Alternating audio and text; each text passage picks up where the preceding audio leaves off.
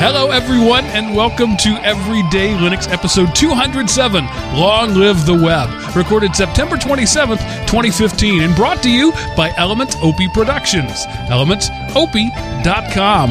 Welcome back, ladies and gentlemen, to the Linux show that's not about Linux, but about life in the context of Linux. I am your host, Mark, the Sultan of the Soapbox Cockerel, and joining me this week, as always, are your two stalwart co hosts, Chris, the Command Line Godfather, and Seth, the Gooey Kid Anderson. Hello, gentlemen.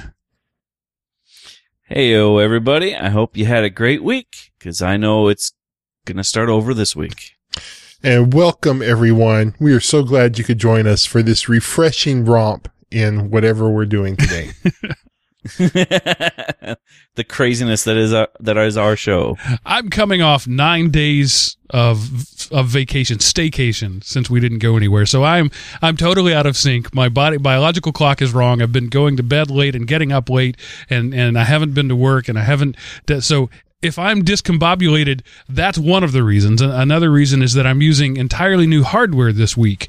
Um, I'm trying to to step up my my game a little bit in the hardware department using your money. Thank you for your Patreon uh, uh, donations, uh, support. We don't call those donations. What are those? They're pledges. I've I've taken that go. money and I've bought a new uh, rig here. I've been complaining for you know ages about my uh, aging hardware here, and uh, you guys, you know, have, have really stepped up, and I've been saving my pennies, and so I bought a new uh, Intel NUC machine. Uh, that's just fun to say. NUC, next unit of computing. You know what's special about it? It's small. That's really all there is to it. It's small and fanless, which is important in, uh, you know, as a recording environment. You want something to be uh, quiet. So uh, th- that's what I'm running things. I have two uh, monitors in front of me now instead of staring down at my laptop the whole show. Um, I have uh, two 24 inch monitors uh, uh, mounted on a ghetto uh, blocks of wood and rack of wire that I had laying around. But hey, it works. Um, and so uh, if uh, that's another reason that things are a bit off, I'm using equipment that I'm not, you know, fully uh, comfortable with. But thank you for your support and for allowing me to not be fully comfortable with my equipment. but you know, it's okay because that's yeah. more the, the, the more EDL love for yeah. the show, right? The the plan is for this all to actually make things better. I, am not sure that we're at the better stage yet, uh, but uh, it is. You know, it's getting there. Um, I, am looking more at you now and, and less down. Uh, I have due to to great fan cry out, great a great disturbance of the force, as if many voices cried out and then were suddenly silenced. I have lowered my my wind guard so that you can see my face. Now see what you reap the whirlwind. this is what you asked for. This is what you get. Uh, but anyway, uh, more more about that as things develop. Uh, but uh, if you're if you're looking for an Intel NUC uh, there, you know, it's so far my experience has been fairly um, positive. It's a it's an i3 processor, not super powerful, uh, but uh, a, a, decent video. It's running dual HDMI, two monitors at 1080p. Um, and for that, I put an SSD drive in it, uh, and, uh, eight gigs of RAM, and the whole thing cost about $700. So, you know, about the cost of a desktop PC, about the performance of a desktop PC, but it's a, you know, like a four inch by four inch by one inch package. That's not bad. Yeah. No, not too shabby. Yeah, I didn't. It's I didn't save any money, but for me, really, the the core thing was I didn't want a big power supply fan in the corner going for the whole show. Uh, so that's sure. the only reason I made this choice. Um, but uh, that you know, it's it's a little. Uh, it, it it only has a um, uh, Ethernet cable, didn't have Wi-Fi, so I had to. It's it's dongled out.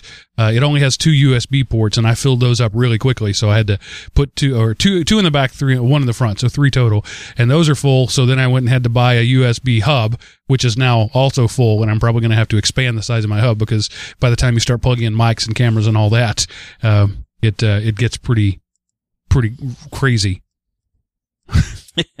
that would be the understatement yeah. of the day, I think. Uh, so, Seth, you are uh, splurging on your next movie experience. Yes, I cannot believe I just spent over $17 to go watch one movie. Um, but I pre-bought my oh. ticket for The Martian and I mean, I did it up big time, real 3D, biggest screen they had there. everything that basically they charge extra for and I cursed them for, I went ahead and did because I've put a lot of hope into how awesome this movie's going to be. Well, let's hope it's uh, all for the best. Oh, and if I didn't say I'm the title, really- did I say it was The Martian? It, it You is. If okay, So that once you have built something up that much, you can only be disappointed. So Yeah. you know, I'm looking forward to hearing your your tales of woe. yeah, I mean, you know, too. I've read the book, I've listened to the book. Now I'm going to watch the movie. So, um, I'm just, you know, I just want to go see a movie that I enjoy, and I think I will enjoy this one because I enjoyed the story. Yeah, if they're true to the story, even a little bit, you can't tell stories the same way in movies and television. But if they're true to the story, it should rock. It should. Yeah, it should. I, on the other hand, took my children to see Hotel Transylvania 2 because one is not enough. Um, it's the, the sequel to the movie that you didn't know existed called Hotel Transylvania with um, uh, Billy Madison. What's his name? Adam said, Adam, Adam Adam Sandler. Sandler. playing a vampire. Uh, it's an animated film, but yeah, we we went to see that as part of our staycation, and I found this week um, that you can actually hemorrhage money uh, without leaving town. Uh, so it's all the benefits of being on vacation without any of the you know exotic places or fine cuisine. It's uh It's amazing it's how that works, isn't it? um, so yeah, we we did uh, a, a different thing every day, uh, which unfortunately leads to my next thing that I'm going to talk about. I spent my Sunday afternoon looking for crutches for a seven year old because Oh, the last day of our staycation resulted in a broken tibia. Yeah. Ooh. Uh, my my daughter's birthday is on Wednesday. We'll be turning seven on Wednesday. Uh, we'll be attending her birthday party on crutches. Uh, we we went to this local place called Sky Zone. It's one of those indoor trampoline places, and um, Mm-hmm. uh, we bought an hour at something like seven thousand dollars an hour uh, per per person. Uh, so I bought three hours, an hour for each of them. Ten minutes in, snap. Um, it's just it's a hairline fracture of the very top of the tibia under the knee. It's essentially a really bad sprained knee, uh, but nevertheless, she's she's got it in a in a brace and uh, on crutches and um, she's very pitiful. And she's I, I may have mentioned it uh, before. You know, she's the very stoic one of the family. She uh like she will say something like my ear kind of hurts and we'll take her to the doctor and he's like this is the worst ear infection I've ever seen. Uh she just she just doesn't respond to pain at all. Uh, except when she as soon as she came up from this one she was bawling and just hysterical and if you touched it she cried. It was like, okay, this is serious. Uh, not serious enough that we left. I made her sit in the chair with ice on her thing while the other two finished their hour because dang it, we paid for that.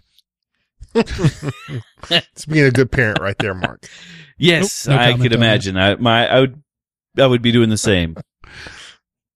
Yeah, so um, it was it was the you know it's it's a rite of passage, right? Nobody gets out of of being a kid without breaking something. So, so Well, at least it. once or twice. I, I actually uh, the only thing I ever broke was a toe, and those don't count, right?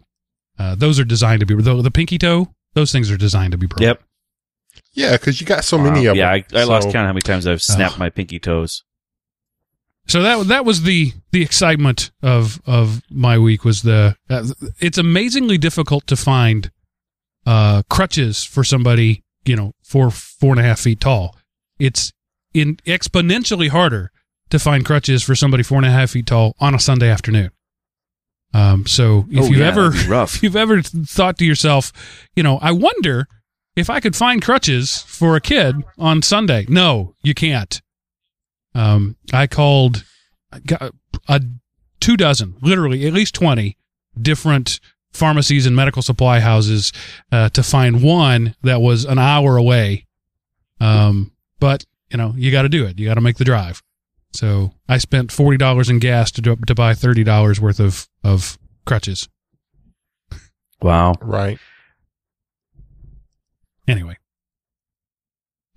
Um, so enough about that. Uh, you still, Chris, you still don't have any video. What's the issue with that?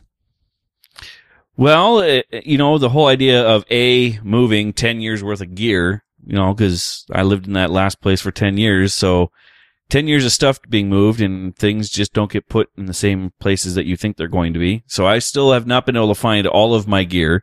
Uh, luckily enough, I found at least the microphone in my test laptop that I've been doing the last, sh- the last couple of shows on.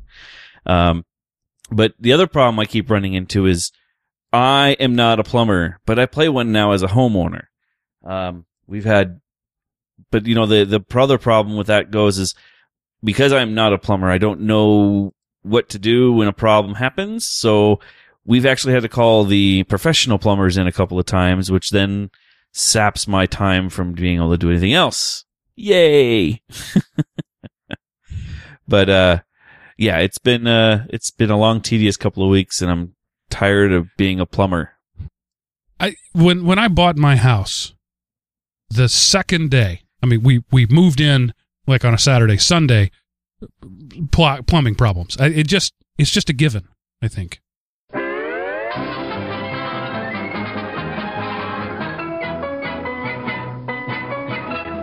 All right, after uh, an attack of technology, I think we're back. I'm not even going to pretend that I can edit that out. I'm going to try to do a voicemail, but the way things are working, I can't guarantee that's going to work. It's either going to work or it's not. I promise. All right, here we go. So, listener feedback from Aaron. Hey, Mark, Seth, and Chris. Uh, I was playing with the idea of pretending to be Nigel Tufnels calling from from England or Great Britain and being confused about which, and then deciding that I was actually calling from Lesser Britain, but uh, I just couldn't couldn't muster up the English accent. I did have a question. What makes an Android? Uh, what makes an OS a new OS as opposed to just a mod or a derivative. We were talking you're on, on the, the podcast I'm listening to, talking about the Oxygen OS, Cyanogen, going from being a mod to an OS. What's really the difference between an Android with a mod and a truly new OS, even if it's based on an OS? That's my question. Hope you find it interesting enough to discuss it. See you guys. And that, uh, if you didn't recognize the voice, is the former host of this show, uh, Aaron Butler, and uh, he asks uh, an interesting question. And I, I'm before I say anything, Chris, what do you think is the answer to that question?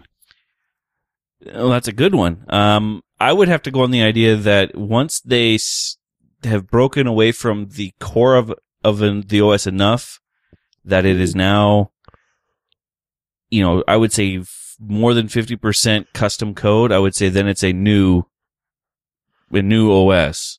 Um, but I mean, that's just how I kind of look at it. Um, the original Cyanogen was just kind of a hack job over top of the Android. So this is more custom code than, than original Android. So you, you said 50% is your magic number? Yeah, I was gonna say around, right around 50.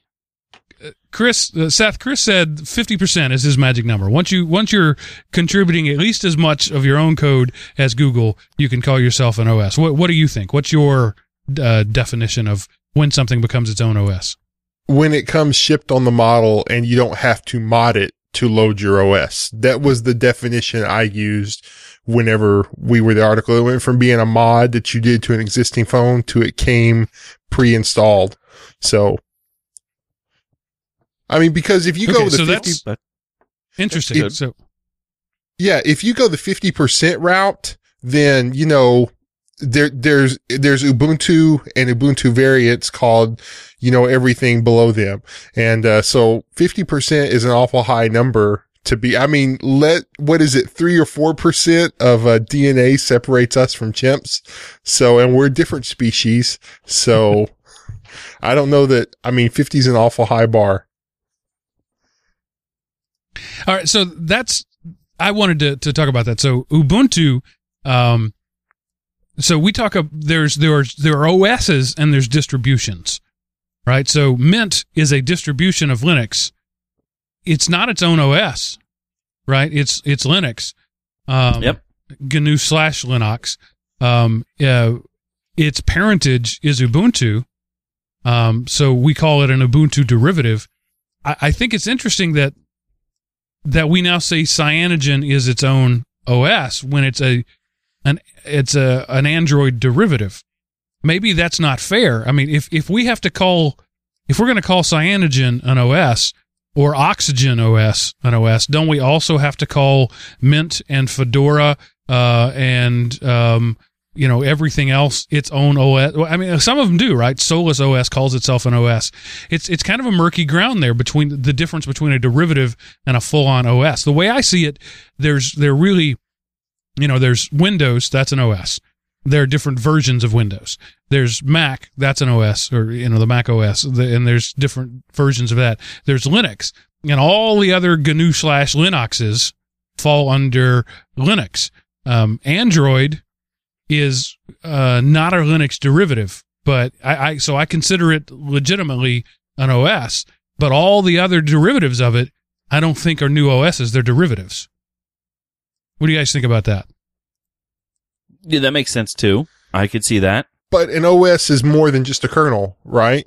Well, that, that's the thing. So uh, if if you're if it is just the kernel, um, then then you could say go so far as to say Fedora is an OS and Ubuntu is an OS, uh, or rather uh, Red Hat is an OS and Ubuntu is an OS, and everything else is a derivative of that. I, I a case could be made for that. I could give you Yep. that. It could go either way. It could go either way really easily. And of course, if something is 100% binary compatible, is it then a different OS anyway? You know, the, the, the, the idea of the binary compatible though doesn't, I don't think that should be a a factor in this because you can be binary compatible with an emulation layer and still be totally separate, similar to how Wine works for Windows binaries in Linux.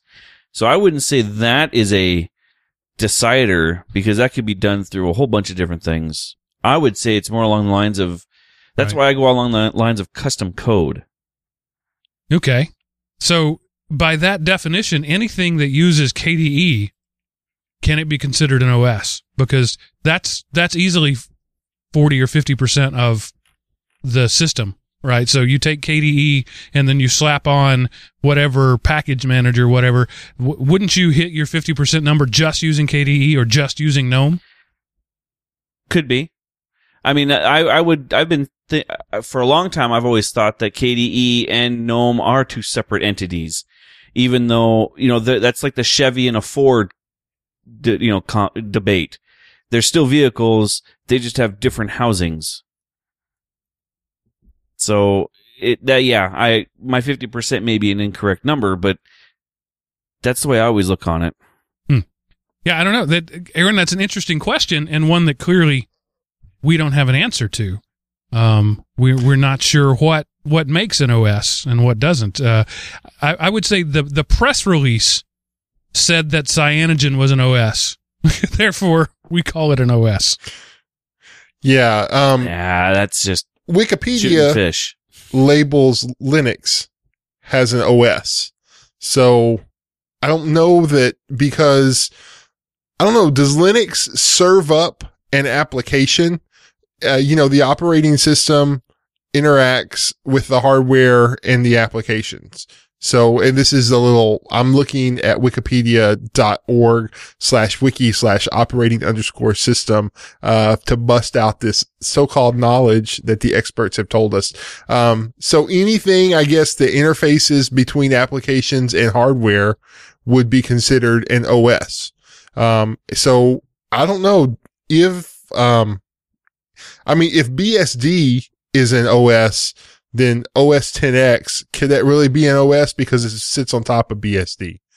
Um, I don't know. Yeah, well, the the the thing there is, um, you ask, can Linux do that? That yeah, the Linux kernel can do that. It, it would be a command line. Um, so you could have a completely, you know, uh, command line based. I mean, I don't know that the kernel itself is capable. You've got to plug something into the kernel. So I guess in that sense, the kernel is not an OS and can't be an OS. Yeah, I- I would not call. you know, I think it's Linux a lot of. an I hate I these would kinda to go along the questions. lines. It's also personal opinion. well, that's such a cop out. That's your opinion. It's it's difficult though. That, that there's there's no clear answer uh, to Exactly. to what is and is not an OS. Yeah, because we would have to first define what an OS is. And there is this nebulous concept of OS, just like there's this nebulous concept of cloud computing. Um, you know, there are specific technical details and technical definitions, but then there's also just that nebulous concept. And so when you say OS, people have an idea of what you're talking about. But, you know, it's kind of like when you say car, what you usually mean is vehicle and not an automobile with, you know, four doors and a, a hood and a trunk. So good question, Aaron. This would have been a great show topic. Yeah, and and in fact, that may in fact be the show because this is such a, a garbage pail. Um, we may not go any farther, but I do have to pay some bills, literally. Uh, but uh, first, I want to uh, just to rec- you know this is the the listener feedback part of the show, and I've got a whole bunch of listener feedback that uh, that I, I could be doing here. Uh, a lot of you weighed in on the whole. I I mentioned the the paleo diet uh, on the last show, and. I, I, may have misled you uh, in that I said that what got me thinking about this was watching a video about a documentary about the paleo diet called The Perfect Human Diet. I'm not using any known form of the paleo diet. Uh, I'm just, it's simply carb reduction, insulin control, whatever you want to call that. Um, but you know lots of you guys uh, wrote in about that. And and you know anytime you bring up something like that you're going to get differing opinions. Some say that you know uh, describing myself of carbs is, is poison i'm going to die. Others were like hey never eat anything with grain again. Um, you know that's I, i'm not going to take the time to read any of those because there's there's just so much on that. But i just do want to recognize and uh, acknowledge that i did get a bunch of email about that. I read it all. Uh, it's just not something that i'm going to address on the show. But I'm not I'm not paleoing necessarily. I'm just finding a way that eat that to a way of eating that works for me. That's that's I, I don't want to say that I'm doing any one diet plan or anything like that. I'm just figuring out what my body needs uh, by pull, pull you know like any good scientist would. I pull something out and see what happens, and I plug it back in and see what happens. Uh, so there's that. Um, the next thing I want to do is talk about. Uh, Yay. yeah. I'm sorry, Seth. What? I just say yay. good, good, uh, talking there. Yeah. you talk good. Um, um, I do want to talk good for just a minute about uh, our friends over at the linuxacademy.com. No, I don't have any smooth uh, lead in. You're lucky you're getting anything right now, people. Uh, my, my machines are literally a, a giant squid just came out of a keyboard and is trying to slap me in the face. That's why the video feed went away. I had to, to, to block that so that you wouldn't see the Kraken. I believe that's called a me. kraken. Yes, yes. Um, so uh, I, I do want to say linuxacademy.com, great place for all your Linux learning, uh, high quality content, certified by third parties as high quality content. It's just not not just me saying it, but not only they certified by third parties, they're also uh, certified by their customers. All kinds of people who've said on a regular basis, these guys be good. Um, and so, uh, you know, uh, you just check them out. If if you've listened to me for any amount of time, you know that that I believe in these guys. I believe in their product, and I'm excited to have them uh, as an advertiser on the show. I'm I'm excited to to help them as they help us. Uh, LinuxAcademy.com. 25 bucks a month is as much as you're ever going to pay for step-by-step video courses for pdf study guides for uh, a, a live lab environment with up to four uh, servers running uh, congruently and, and talking with each other uh, it's it's just a ridiculous amount of stuff that you get for for $25 now you go to other places and you'll get the videos for $25 uh, but you get so much more at linuxacademy.com. Uh, but that's the most you'll pay. Like anything else, if you buy more, you pay less. So if you if you buy a quarter, three months, it's only sixty five dollars, ten dollar discount right off the top, right there. If you buy annually, it's eighteen dollars and some change, uh, two hundred fifteen dollars uh, a year. So you just for less than twenty dollars a month, what they give you. It, it it is incomparable to any other service on the internet that I've ever seen. Uh, so linuxacademy.com, use the, uh, the, uh, code everyday Linux or go to linuxacademy.com slash everyday Linux, however you want to do it. And you'll get a special br- price even on the things that I've just said there. So it already starts out low and then you get a discount. Um, so now let's jump into uh, the the a a little bit of news. I think we're going to we may just entirely forego the the topic, the quote unquote topic of this show, uh, because of all the problems that we're having right now. But I do want to go ahead and do a few news items. So. Uh, uh, just looking, uh, uh, picking up on a few older things. What we talked about before, the FCC is looking at trying to uh, essentially lock down uh, Wi-Fi and anything with a Wi-Fi chip in it. That's still on. I just received um, a notice from the EFF about this the other day, saying that it's still on and they still are trying to pull to push this through. So it, it's it's still a possibility. Um, I hope it turns into nothing and just kind of disappears on us. But yet currently it's still being litigated on. Yeah, and um, it, there's kind of conflicting reports because it's one of those things where the FCC has issued guidance, but they haven't really said this is a law and you have to do this. But it's one of those, you know, hey, we're going to like kind of strong arm people into locking down their routers so you can't manipulate it, but we're not really going to make it uh, an official law. It's going to be kind of one of those de facto things. It's kind of like, you know, in the old days, every computer used to be this cream colored pukey beige and it was just because that's what everybody made. And uh, nobody told them to and now you can get them in all kinds of colors. Well now instead of having your routers where you can load every kind of os you want it's going to just be um it's going to be locked down and they're going to do it maybe without a law but just by saying wouldn't it be nice if you were to maybe lock this down? And they'll say that's a great idea. So uh you know it's one of those if everybody does it because of the fear of what might happen, then they don't need to make a law and they've achieved their result. They've achieved the result of criminalizing the regular activity of people who have legitimate reasons to get to want to, um, extend the range and power of their Wi-Fi. So, you know, it's just the government using a sledgehammer to use, you know, when they need to be doing like archaeology with the little brush and toothpicks, but instead they're coming in with a jackhammer and just see no more problem. It's like, yeah, but you killed everything.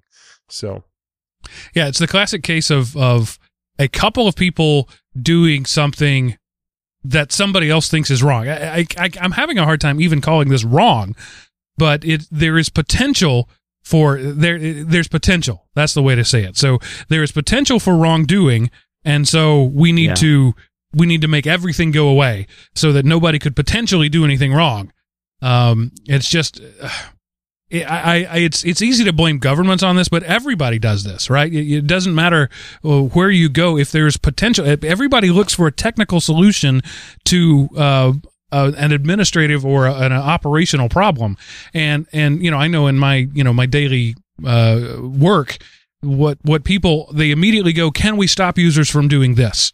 Sure, tell them not to do it. Well, no, I want to I want to make sure that that button doesn't exist for this particular user, but only this user. Well, no, that it's not something that that we can do. And th- this is the governmental example of that same thing. Instead of telling people, "Hey, don't do that," they want to make it required that anybody making a certain type of hardware makes it impossible. You know, they they want to take the button away. And that's a horrible thing. Yeah. I like the button. Give me back the button. And so there's always going to be a black market. What you'll end up doing there There's- creating a market for old hardware.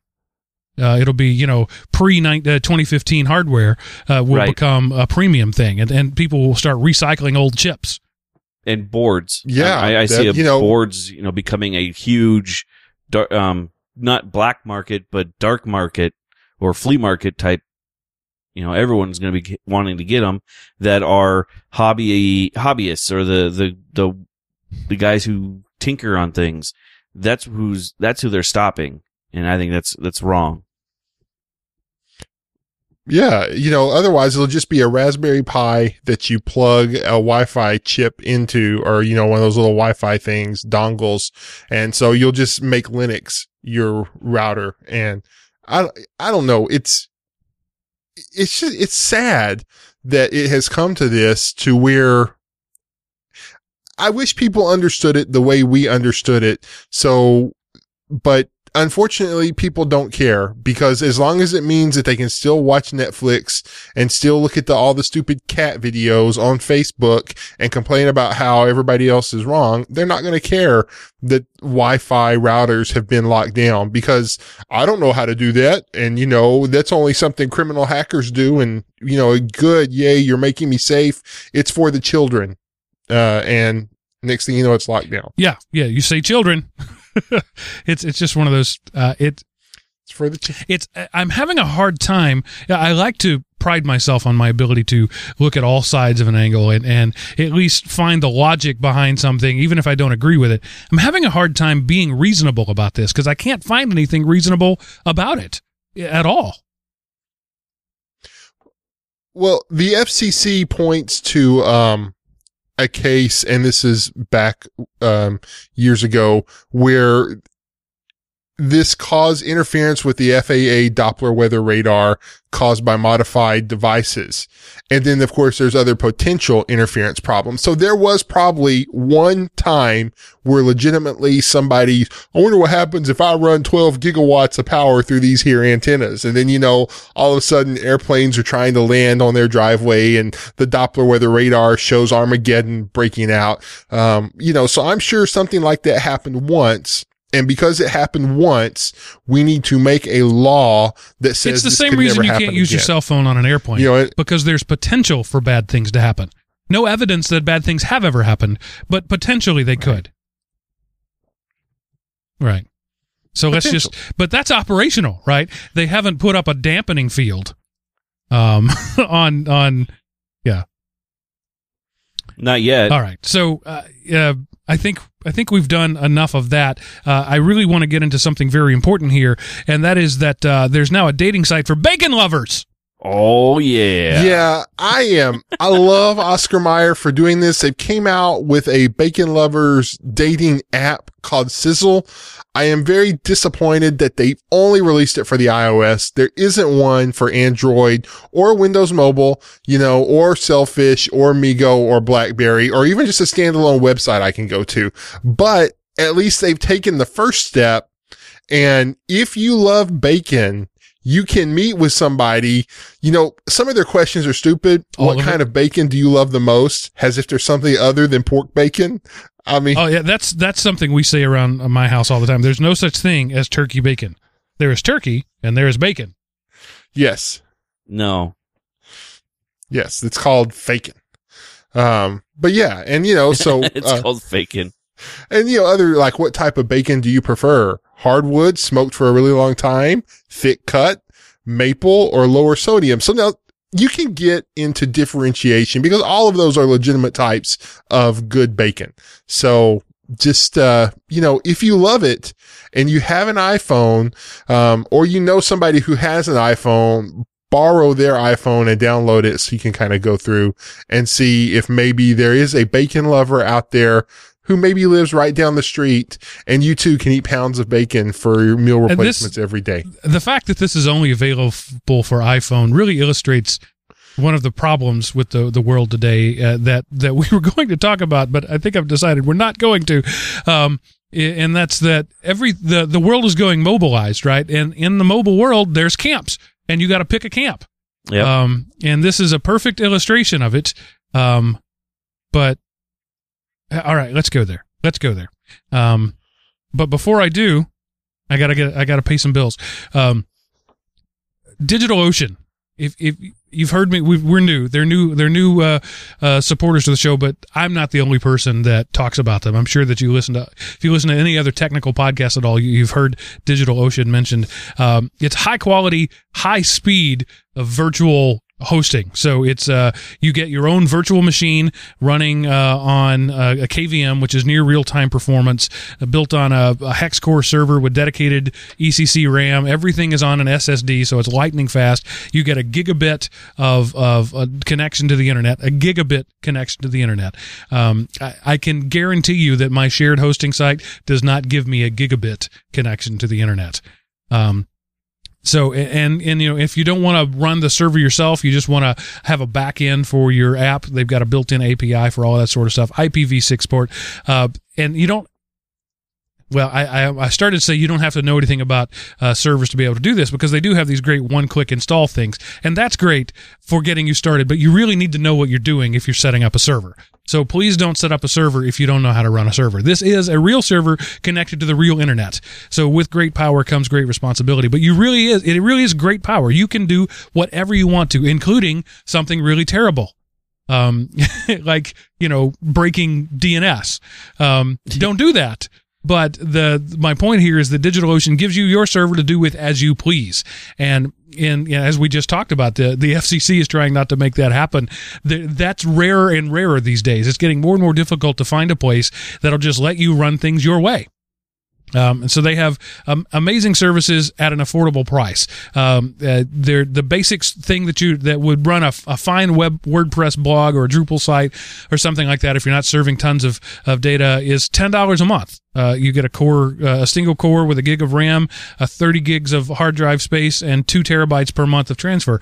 Most sites don't do more than two terabytes a month of transfer. Uh, but you could go all the way up to you know five terabytes a month and a, and a, a quad core processor uh, uh, if you want to pay eighty dollars a month. But the neat thing is, if you use our code Everyday Linux, they're going to give you a ten dollar credit. So you get to try it out essentially a month for free, a month of, of full uptime uh, for on us. Uh, for so if you if you go to digitalocean.com and use the code everyday linux or go to our our website and click on the uh, the DigitalOcean ads in any of our show notes, you can uh, you can see that for uh, for no cost, no risk. Uh, you can you have to give them a credit card to start with, then they give you your your uh, credit, and then you can deactivate your credit card. And when your ten dollar credit runs out, you don't have to worry about getting charged anymore. I tried that; it works. So check them out digitalocean.com i wouldn't bring them to you mm-hmm. if i mm-hmm. didn't think they were high quality so if you think virtual hosting is something you you need you you owe it to yourself to try digitalocean.com Use the code Everyday Linux. So now I we want to move on to something. This is an article in The Verge, so it's it's biased and and um, inflammatory, and it's it's The Verge, right? But there's also some real truth in there, and that is that uh, we're killing the web. We talked uh, a little bit before about you know where the you get the internet you deserve, um, and uh, we did a show time uh, uh, topic before about you know essentially we're killing the internet. This is not just the internet. This is the web itself right? And i want to make that distinction right up front. The internet is a connection of devices that let you do stuff. So your your phone is is connected to the internet. Your computer is connected to the internet. Yeah you know google hangouts uh, uh, um, apple facetime all of these things are the internet what we're talking specifically about is the web. Web pages, websites, servers hosted on digitalocean.com, built by people who learned their skills from Everyday Linux, uh, Everyday, from Linux Academy. Um, these sorts of things are dying, and there's no other way to say it. They, they are being killed because you don't like to look at their ads. And if you can't and that's ads are the way people make money right now. There are there there may be better ways, and there are other ways. There's microfinancing. There's you know sites like uh, uh, uh, Patreon.com. There's crowdfunding. There's all of these great opportunities. But right now, the way you get paid if you do a website is is you you do ads, and you do ads from one of two or three different companies. Uh, you you sell Facebook ads, or you sell Google ads, uh, or mm-hmm. or you know that's that's really it. And the problem is that these people were warring with each other, and it's the web content developers, uh, creators who are getting lost in the shuffle. And and when they lose their money, we lose the content. That's the problem. Seth, what are your thoughts on that? You brought this to us. What are your Pure initial thoughts on this? Well, I look at it, you know, I hate the lock in that's going to happen. Like, for example, you know, Apple has their very, you know, snobby attitude required to have their stuff and you have to do things their way because it's impossible to do it if it's not their way and be in their world.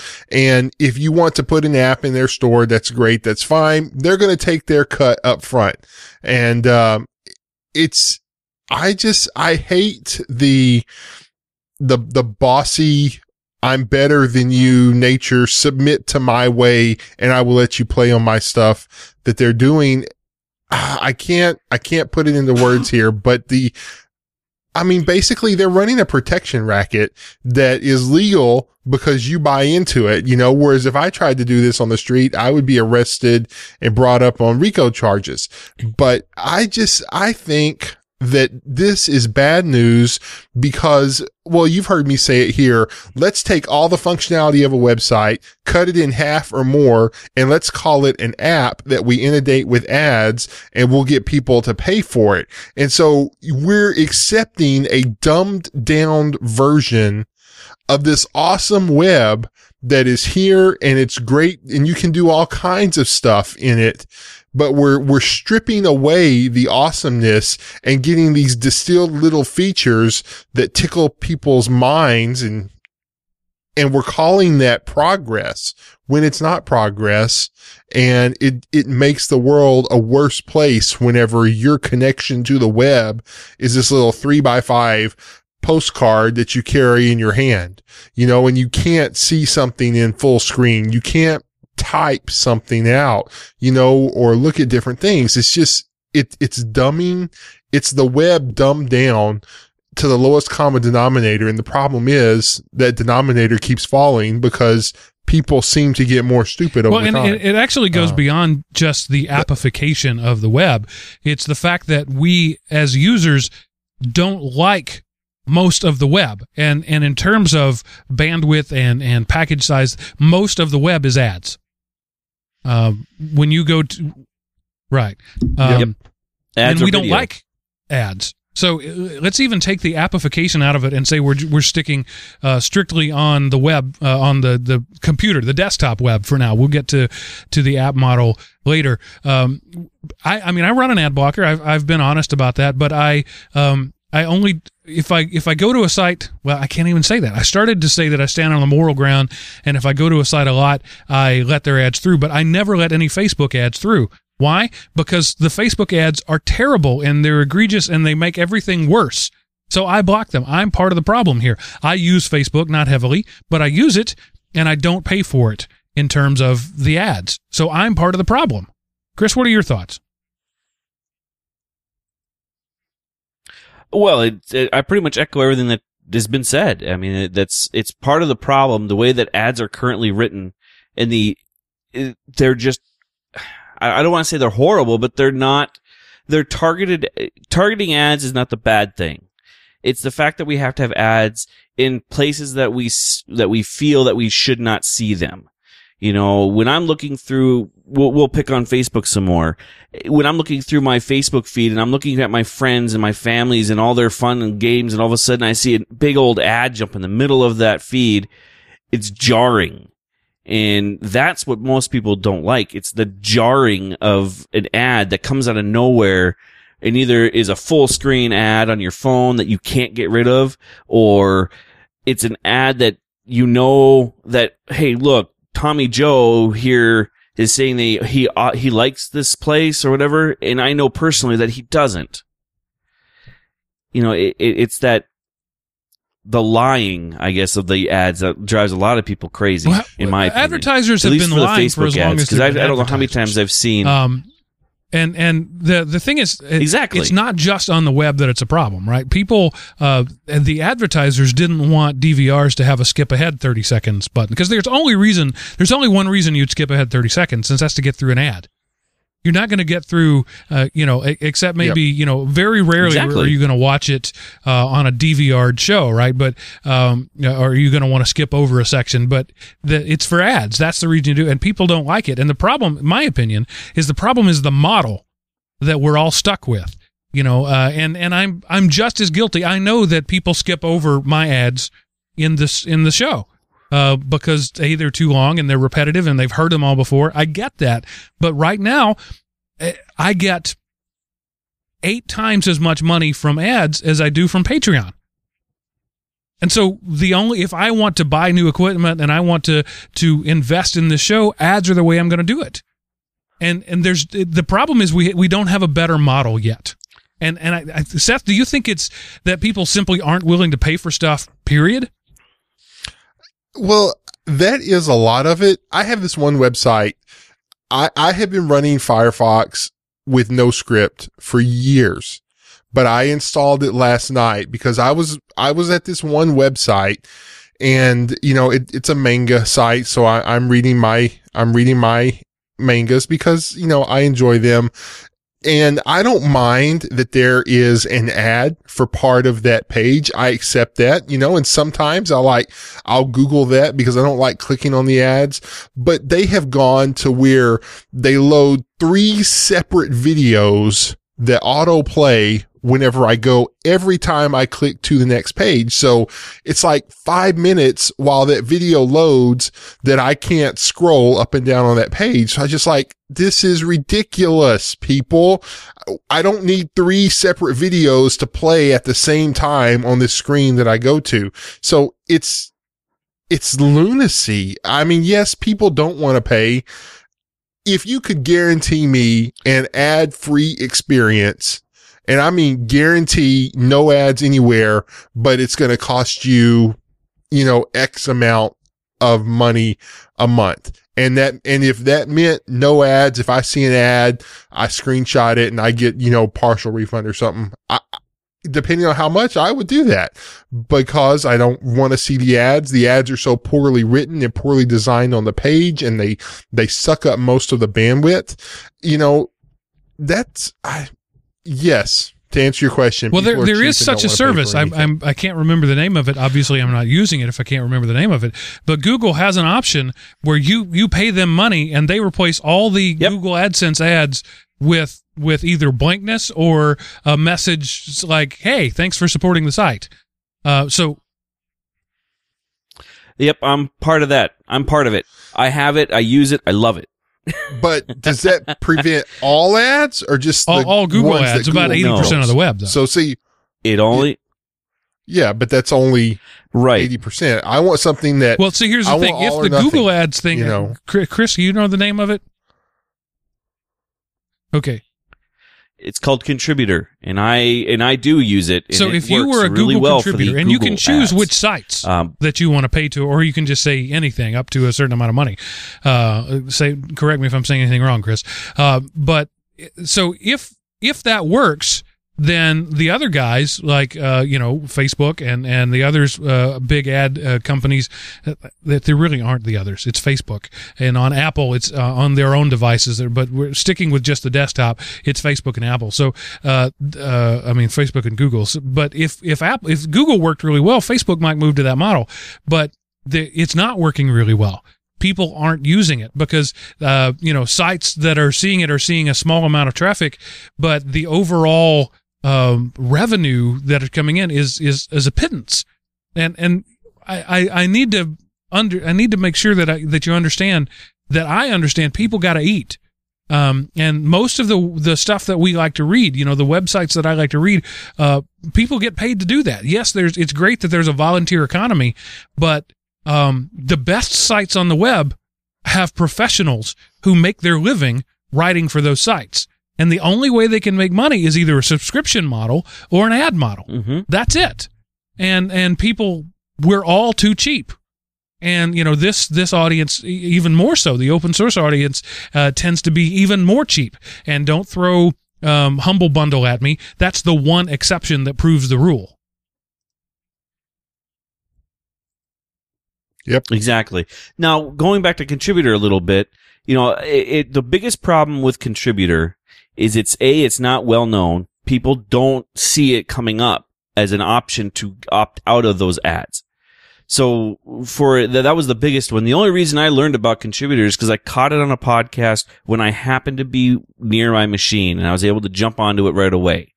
Um, it was an invitation model to start with. So unless you had somebody or were in the know or just happened to catch it when they were doing an open trial, you couldn't get in to even try being a contributor. Um, it, it was ludicrous to get in. It took me almost two months to get in. Um, but now that I'm in, it does a great job on the sites that use the Google ads. I don't have a problem paying the con- my the contrib- you know my my monthly amount, and I would upgrade that even more if it covered even more sites. But currently, it's only getting rid of the Google ones. So for me, it works and it actually does a great job of blocking the ones on the mobile better than anything else I found. So And how much are you spending a month on wish it did average more. on blocking? You know, and not I'd be willing- ads? Five dollars a month. five, five dollars, and they they have a you can go all the way up to fifteen, but I haven't needed to go any higher because at this point, like for example, this this week, I have removed sixty nine ads from the sites that I've gone to. And when you go to set up your contributor, you pick what type of image you want it to be instead of the ad, so you know that you blocked it. Well, I shouldn't say blocked. You Right, you paid for that spot, so you didn't have an ad there. Yes. Um, and you know, since I've been a member, let me look at my all-time status here. My all-time, I have removed over what almost twelve hundred ads. Hmm. So, you know, for five bucks to to pull those, you know, that many ads out of the way, I don't have a problem with it. And the other thing that's really cool is it actually tells you what sites. Like I have mine set up that if I hit a site that supports it, it automatically pulls the ad. Um, and I don't care, but it pulls. There's a, quite a few. Uh, I think. Yeah, it's. I don't want to go through the list. It's a pretty in-depth list, but you know, the one site that has the most is you know like 38 cents that I've sent to them And since so that's July. That's an example of the fact that, of pennies adding So- up. Because every that, that that's how much money they're making on that ad. 38 cents in 2 months. But, you know, it's all it's a volume game. It's all about numbers. So you get 38 cents times uh, you know, 100 million. You you can run a pretty good organization. But look at you know uh, the the article here on the Verge points out the fact that you know GigaOM uh, went away. Is a really good site that couldn't pay their bills anymore. Yep. Um, and you know that there may be other reasons for that, but it's an example of the fact that uh, good writing doesn't come cheap. So now I want to transition a little bit into the mobile side of things because as, we've talked about before, like Seth, like you were talking about the the mobilization of everything, we are killing um uh the the web by putting everything on our phones. And uh, I forget the, the the latest numbers but it's something like 70% now of of browsing happens on mobile devices and you know and most mobile devices are six inches and under. So Yep. it's small screen. It's got to be optimized for a small screen. And when when space is at a, a premium and when you're paying for your data uh, on a mobile you certainly don't want that ad to come in there. So um, ad blockers have been around on on android for a while. ios 9 now comes in with a built-in ad blocker. Um, and the end users rejoice. Yay i can block ads. But as the Verge points out on this in this article, there's a deeper story uh, there. It's not just Apple being good to their users. Apple still serves Apple ads. They block Google ads and Facebook ads. mm-hmm. and you can pay money to have your ads get through the ad blocker. So, yay, you know, basically Apple has just turned it into, they haven't set it up to block ads. They've set it up to be It's a cash. yeah, to make money. And unfortunately, you know, especially with the web, everything, you know, like there's lots of things where I was like, oh, this would be cool. I would like to see, you know, the, the top 10 movies of, you know, zombie movies released since 2000 or whatever topic. But it's, you know, see one, click a page, click next, next, next. So if you want to see this 10, there's like five or six ads a page. So you've seen 60 or 100 ads to you've had to and not that you've seen them but they've served up they've sucked your bandwidth um and they've just it just makes it to where i don't even care about going online and doing stuff anymore i scrolled through facebook to see that none of my friends said anything important okay you know maybe i'll post a random just nothingness and then i, I don't care you know they are and you know, what is it? Whenever I think of Facebook, I think of a crappy user experience. That's not what Mark, Mark Zuckerberg wants. You know, but that that's what he's getting. Yeah. You know, I mean, I, I was listening don't to uh, Mhm. the football game today as I was driving around trying to find kid crutches um, on the radio, and uh, it radio ads are still, particularly in live events like that, they're still a great example of the native advertising where they the, you do, you don't separate the advertising from the uh, the content. So I'm listening uh, to it, and they they're describing a replay, and it's the the the UA replay says brought to you by uh, United Artists, uh, you know whatever it is, or or uh, the, the they just scored a touchdown, which means you can get fifty dollars off on tires at Bo's Tire Barn. Um, the, the those kind of things were common in the Yep. the early days of television, live television. They're still common in live radio. Uh, you know, if you're uh, a, an American Idol watcher, it's no is there's no uh, accident that they all have Coca Cola cups in front of them that they're drinking, uh, or that they do the Ford video ads. Uh, um, you know, excuse me, Ford music videos. Um, so when you're live you can do some stuff like that. You know, when, when I'm doing the, the live read of this show, I can mention DigitalOcean or Element or Element O- or uh, Linux Academy throughout the show. I can drop those in there. That doesn't make it any less annoying, but it does make it less skippable. If I'm interested in the content, I have to get the ads too. Um, so th- that was really common. And then I Yep. don't know, probably in the '60s, uh, the this whole concept of a commercial break came in. It didn't used to be a commercial break. You drop the commercial in, uh, you know, during the thing, but now we actually stop live sporting events so we can show commercials on television. Um, and I think the the consumer didn't mind those so much at first. I'm sure they hated. it. In fact, did you know the first television remote was invented because the guy wanted to mute commercials? That's why we have television remotes. Not so we can change channels, but because he wanted to mute commercials. That's funny. Um, but most people take that as the opportunity to go get a snack or, or, or go to the bathroom. So we've incorporated those into our lives. We still ignore them, but they're they're in the background, you know, and they're louder than normal. You're hearing them. You know, my my kids sing jingles all the time. They work. Ads work.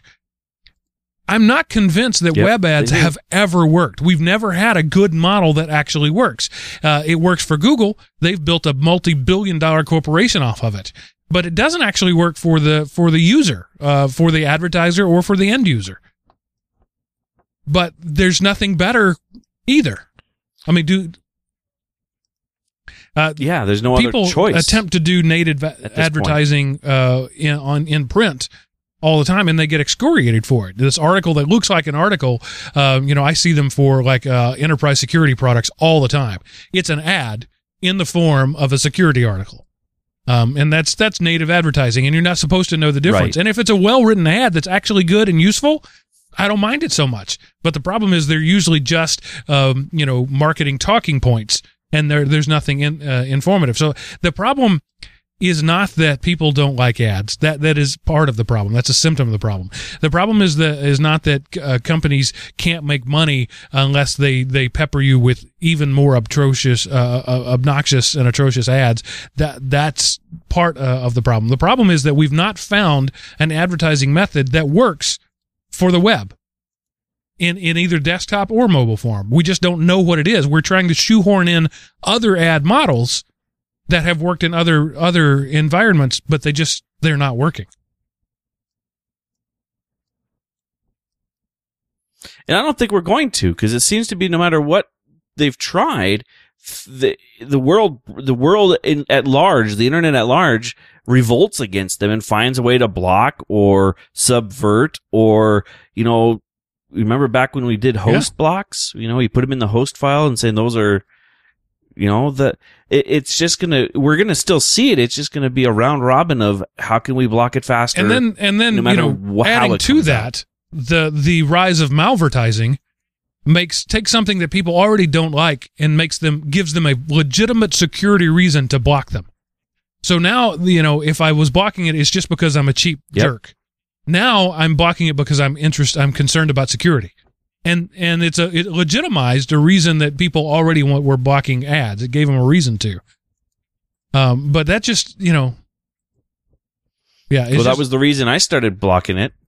You know, when when I started when I started seeing malicious advertisements infecting machines that I was running as, you know, honeypots or, you know, insert whatever virtual machine here, I made sure I started doing all sorts of things on the firewall level to block things because I didn't want it, the, the opportunity for my son's computer to become infected because of a malicious advertiser.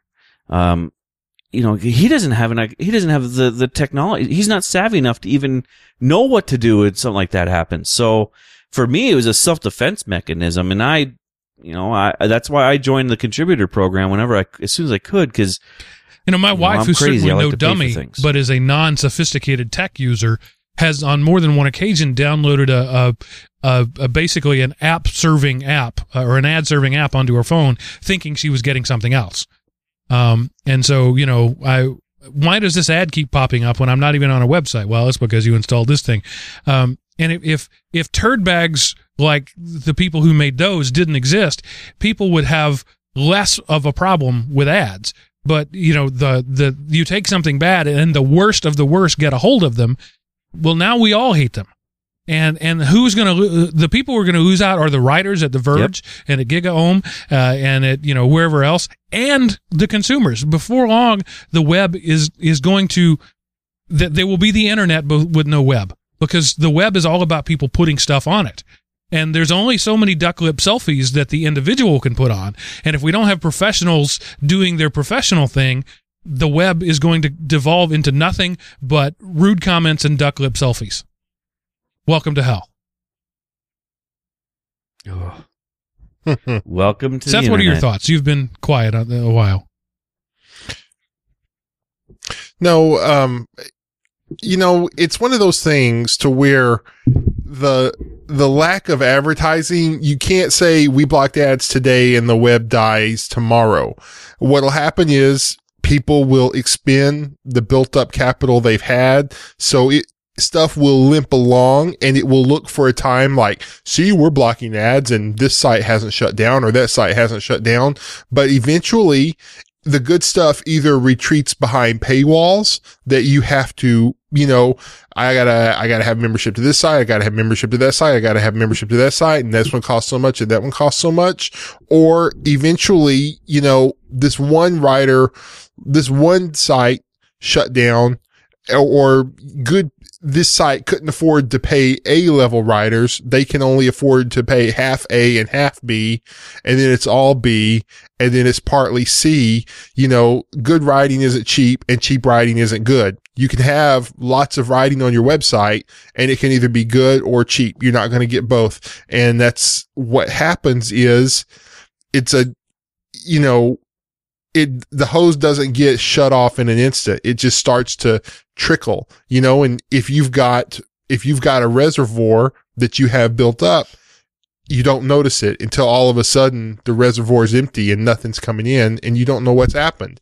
And unfortunately, in a lot of ways, the damage has been done already. Um, and we're just now beginning to see it. And That's a good that's point. sad it's thing. the we're we're reaping the whirlwind, right? We've already sown it, and and there's it's too late to fix it. Right. Right. Cause we, ha- I don't think it's too late to fix it because I mean, if you're going along the idea of the reservoir and a dam, so to speak, yeah, it's the it could go it could go empty, but we could still put more water back in. So I think eventually, if the world changed soon enough, we could write this before it became a big problem. It's just it has to be soon, Hmm. in my opinion. I mean, it's not unrecoverable, but it And I think been it's damaged. symptomatic of the So- the way that we're changing the way we consume things. Um, the the modern mobile web looks a lot more like the 1997 desktop web than it does the the 2012 desktop web. Um, and you know we Sure. heaven forbid we may end up with punch the monkey on your mobile device before long. Oh God, I hope not. Uh, we we I use, will. I will find a way to block like Yeah. that on my phone. Oh, but sorry about that, folks. What's interesting is that you know we use punch the monkey as this example of the worst type of web ad, uh, and if you're too young to know what punch the monkey is, you're lucky. But many, many, many, many, many, many mobile ads are way worse than Punch the Monkey ever was. hmm Um, uh, I've been playing a game recently that uh, uh, it's a one of those trials motorcycle racing games, and I enjoy the game. Uh, but every now and then it makes me play uh, a YouTube video. It doesn't make me do it; it just starts playing it. A video ad, not necessarily YouTube, but a video ad. Um, that's annoying. The fact that all of the ads have incredibly loud audio is way worse because if I'm sitting at my desk playing this video game and I'm not not that I would. I'm just saying in you know in theory, and I've got the sounds muted on the game uh, so that nobody will know that I'm playing a game. And suddenly this ad blares out, and there's no there's no cancel, there's no opt out, there's nothing. The only thing you can do is turn off your phone. Um, or you know, or get out of, of the full screen app, which on Android, you know, uh, uh, Lollipop anyway, slide up from the bottom or down from the top and hit the home button. So there's going to be several seconds there of this blaring pirate movie uh, music um, that I can't do anything about. And then later, when I decide to go back into the app, it picks up at you know 27 seconds in and starts over again. That's though that's way worse than Punch the Monkey. Um, oh yeah. But uh, apps are are designing themselves so that you can't disconnect from the internet. One of you know we, what what a lot of people used to do is just go to airplane mode when they're playing a game. Um, well, now you can't do that because the game doesn't work. So people, it's a cat and mouse game between the advertisers who insist that you see their content and the the developers who just want to get paid for making their content. Um, the, the you know what I've always said is the problem with ads is that the reason nobody wants to watch them is they're all terrible. If every ad was as good as a Super Bowl ad, we wouldn't have this problem. People go to YouTube You the day point. after the Super Bowl just to watch Super Bowl ads. If every ad on every web page, on every mobile device, on every television show was as good as a Super Bowl ad, we would have no problems. But, you know, the ad people want to spend as little money as possible too. Yeah, because they feel that it's not worth it. You know, uh, how much revenue are they making off of a Punch the Monkey ad? And and you know, it's if if if it takes them if they make a fraction of a penny off of it, they're not willing to spend much more than a fraction of a penny on it. And that's where malvertising comes in. Right? Some guy takes this thing that's a prepackaged thing and drops it into his code because he's not willing to put any effort into it. And that thing that he dropped in is either very badly coded or malicious from the start. It's not the developer's I I started to say it's not his fault. It is his fault for not knowing what he puts in his code. But it's not. It's not that he set out to be malicious. It's that he was inherently lazy because he didn't see any return on it. which by definition, Yeah. that's a coder. A coder is by definition inherently lazy. Otherwise, you know, they wouldn't write code to reduce complex tasks to make them simple so they don't have to do them every time. I, I don't know that we've exhausted the subject, but we have exhausted my energy. So, uh, uh, any other uh, any parting thoughts before we leave the subject from either of you? No, I'm good. I- I'm sure we'll we'll probably circle back around in a couple No. of weeks and do this again because I'm sure we'll have enough feedback for it. Be sure you reach out before you circle back and and uh, touch bases. We need, yeah, we need to put a pin on here and see what kind Let's of human let's table this for a while until we have better resources. Uh, what did I start? I'm sorry, everyone. I'm not sure we have the bandwidth to address this issue currently. Based on Yeah. tonight, I would tend to agree. Everything got way better, and I didn't change anything, so I don't know what the deal is. Um, so Seth, what happened this week in history? Hopefully, something good. All right. Yeah. Uh, September the 30th, 1980. Ethernet specifications are published by Xerox working with Intel and Digital Equipment Corporation. 1980. Wow. Ethernet specifications. are Yeah, published. and uh, the that was at Xerox PARC um, in the Palo Alto Research Center. They didn't ask for any money off of it. Yep. But the fellow who invented it founded a little company you might have heard of, heard of called 3Com, and he made a few dollars off of it. Just Yep. a few. Yeah. Couple of bucks. 1980. There was no Ethernet before that. Before that, it was what uh, token ring, I guess. Yeah. ISDNs. Token ring. Yep. Um, Back in the, the scary days. so what is that? 35 years of of Ethernet, and there's nothing better. We have other things. We have wireless technologies. We have Wi-Fi. We have 3G. But they're not better. Ethernet is still the best way to deliver data. At least at this point. Yeah, and I mean, yeah, we've just made it faster. You know, we went from Ethernet to 10 base T to fast Ethernet, which was a hundred. Um, you know, yeah, it's still today. If you, if you're talking fast Ethernet, you're talking a hundred meg. You're not even talking gig. But Uh, gigabit is but still yeah. Ethernet. Um, you know, fibers uh, Yep. break, breaks down to Ethernet on either end of it. Um, it's still it's still the way to send data. All that all that mobile traffic is Ethernet on on either end.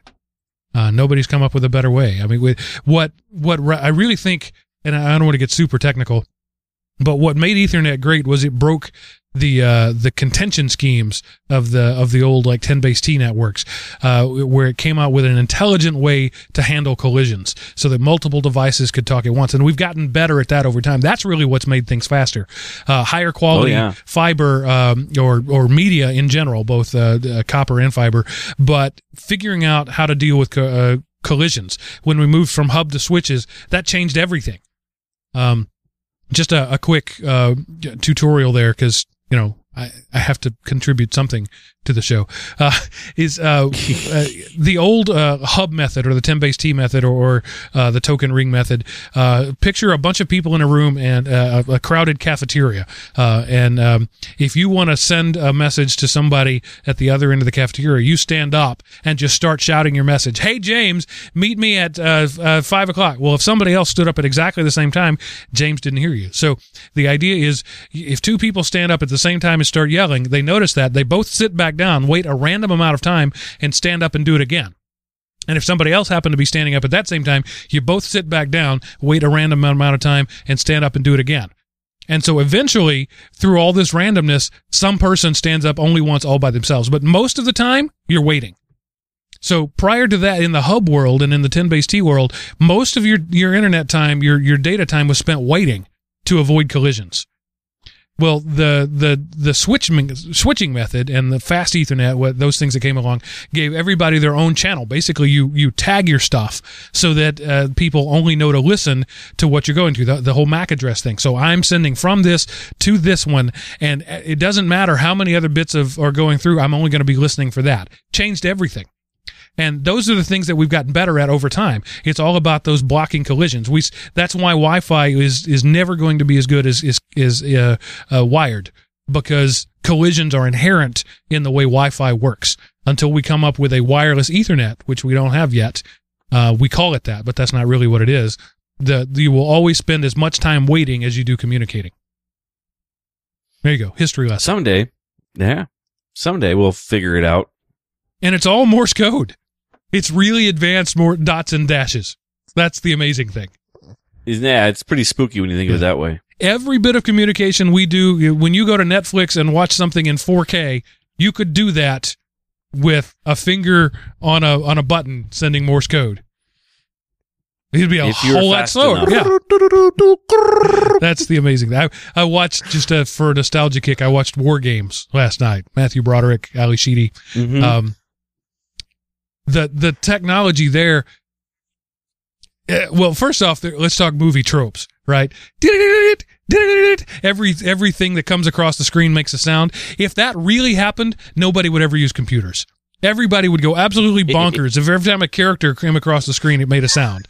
But in, in TVs, they do. You've got a bomb strapped under a table with a timer on it. It's going beep, beep, beep. Why didn't somebody hear that? Why didn't somebody? What is the heck is that beeping? Oh, look, there's Or a the bomb under here. Sound. No, it's TV. yeah, or the man. tick, tick, Yeah, tick. but um, what was it was just fascinating, you know, to see Matthew Broderick uh, pick up his telephone and stick it into his cradle modem. Um, you know, that was before even an internal modem. It was fully analog. It, it, it was mechanical analog. It wasn't even digital. And that was 84, I think. It was a true Uh, modem. yeah, it was a true modem. Uh, so that, look at how far we've come in just, you know, 30 years. It's, it's pretty phenomenal to me. It's a great time to be alive. I say that often enough. Yeah, there you go.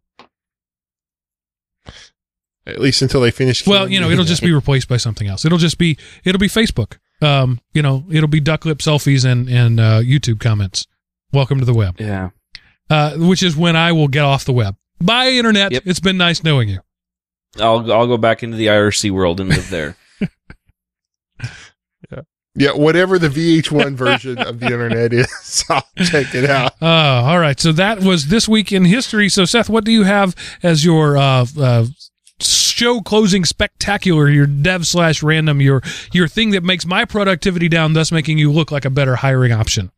Well, you know, I mean, I promised last week to really bring the bacon. And so I found that nice, awesome news story. and just to finish us off and say, welcome back, bacon to EDL, royalbaconsociety.com. Wow. Just royal bacon. they have a section called bacon porn. I don't even You want to click on that. I'm scared. Hold me. You can become a bacon and become an ambassador. If you would like to, you know, Chris, you're a Fedora ambassador. Maybe we can become uh, all bacon Oh, there you go. ambassadors. But um, there's the ultimate bacon gift guide. Um, International stuff you Bacon Day. buy. Did you know there was Um, such a thing? There is. No, that would imply you can only have bacon one day a year. So I reject it. Um, but yeah, there you go. Uh, top 10 posts. Number one is top 10 Homer Simpson quotes about bacon. Well, there you Um, go. And then a separate one, top 10 quotes about bacon from television. So just awesome. RoyalBaconSociety.com for all your bacon loving Yay, needs. bacon. We do. We love you, A- bacon. An ode to bacon. An open love letter to bacon. How do I love thee? Let me eat the ways. Um, uh, I hope that by the time this show comes out, it will be smooth and slick, and you won't notice that everything was a total train wreck. Uh, for those of you that tried to watch live, God bless you. None of you made it through. Uh, I don't blame you. It was a total disaster. Uh, but and we uh, barely made it through. yeah, it was. I I almost just cut and ran and said no show tonight. Uh, but uh, we we thank you for listening. Uh, we we appreciate the way that you do support us. I started the show by talking about the I bought some new gear and and you you paid for that, uh, and I thank you for that. If uh, you know, and if you hate ads.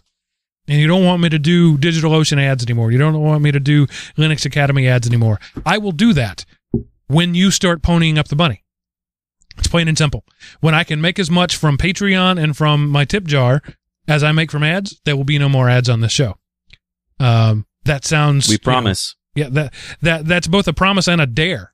Right, I dare you to do it. But the we have thousands of listeners to the show and dozens of supporters on Patreon, and I think that's the thing. That that ratio always exists, thousands to dozens. There are thousands of people consuming and dozens of people paying for it.